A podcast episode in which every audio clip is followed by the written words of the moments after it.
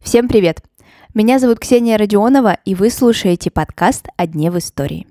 На календаре 10 марта, и в этот день, в 1806 году, император Александр I издает указ о сохранении ценностей оружейной палаты.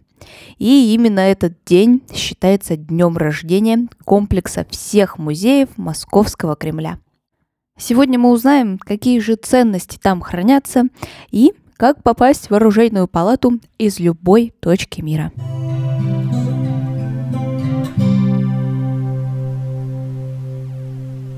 Судя по названию, можно подумать, что здесь можно встретить только оружие разных калибров. Но оказалось, что это не так. Оружейная палата хранит в себе государственные регалии, предметы конского парадного убранства, различные ювелирные украшения, парадную царскую одежду, венчальные, коронационные платья. В общем, очень много чего интересного. Но вернемся к началу. В 1806 году оружейная палата начинает функционировать как музей. Но сначала доступен вход был только для дворянства. Ну, после революции, конечно же, двери открылись для всех желающих. А до того, как экспонаты начали наконец-таки показывать, все сокровища, естественно, принадлежали царской семье. Если уж ценности решено было сохранять, то их и хранить-то, в принципе, тоже где-то нужно. Для музея Александр распорядился построить здание. И действительно, спустя несколько лет на Сенатской площади в Москве свои двери открыли оружейные палаты. Теперь музей начал по-настоящему действовать. Коллекции туда были перенесены, но ненадолго. Спустя несколько десятилетий уже при Николае I строится еще одно здание для экспозиции оружейной палаты. Вот в нем-то сейчас и проживает музей.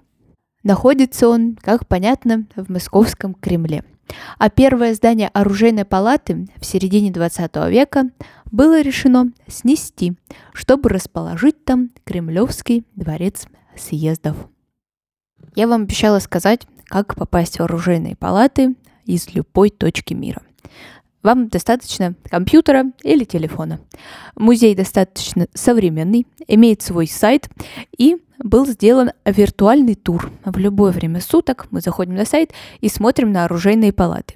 В реальной жизни я не была в оружейных палатах, также воспользовалась только виртуальным туром, и больше всего меня впечатлил зал с драгоценными тканями. Сидя дома, вы можете посмотреть вблизи на коронационное, например, платье Екатерины II или Елизаветы Петровны.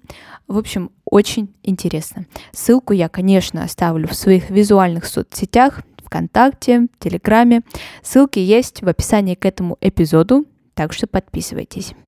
Кстати, раз несколько музеев все-таки входят в комплекс Московского Кремля, то и сайт у них один. Также вы можете в виртуальном туре увидеть Успенский, Архангельский, Благовещенский собор – Успенский собор – это тот, в котором венчались и короновались цари даже после того, как столица была перенесена в Петербург. Очень удобно, в каких нарядах повенчались, покороновались и перенесли в оружейные палаты все эти наряды, и мы с вами радуемся, когда на них смотрим. Подытожив, хочу сказать, что оружейная палата особенно придется по вкусу тем, кому надоело смотреть на картины, мозаику, скульптуру. Лучше разглядывать те вещи, которые на самом деле были использованы людьми. Экипажи, платья, украшения.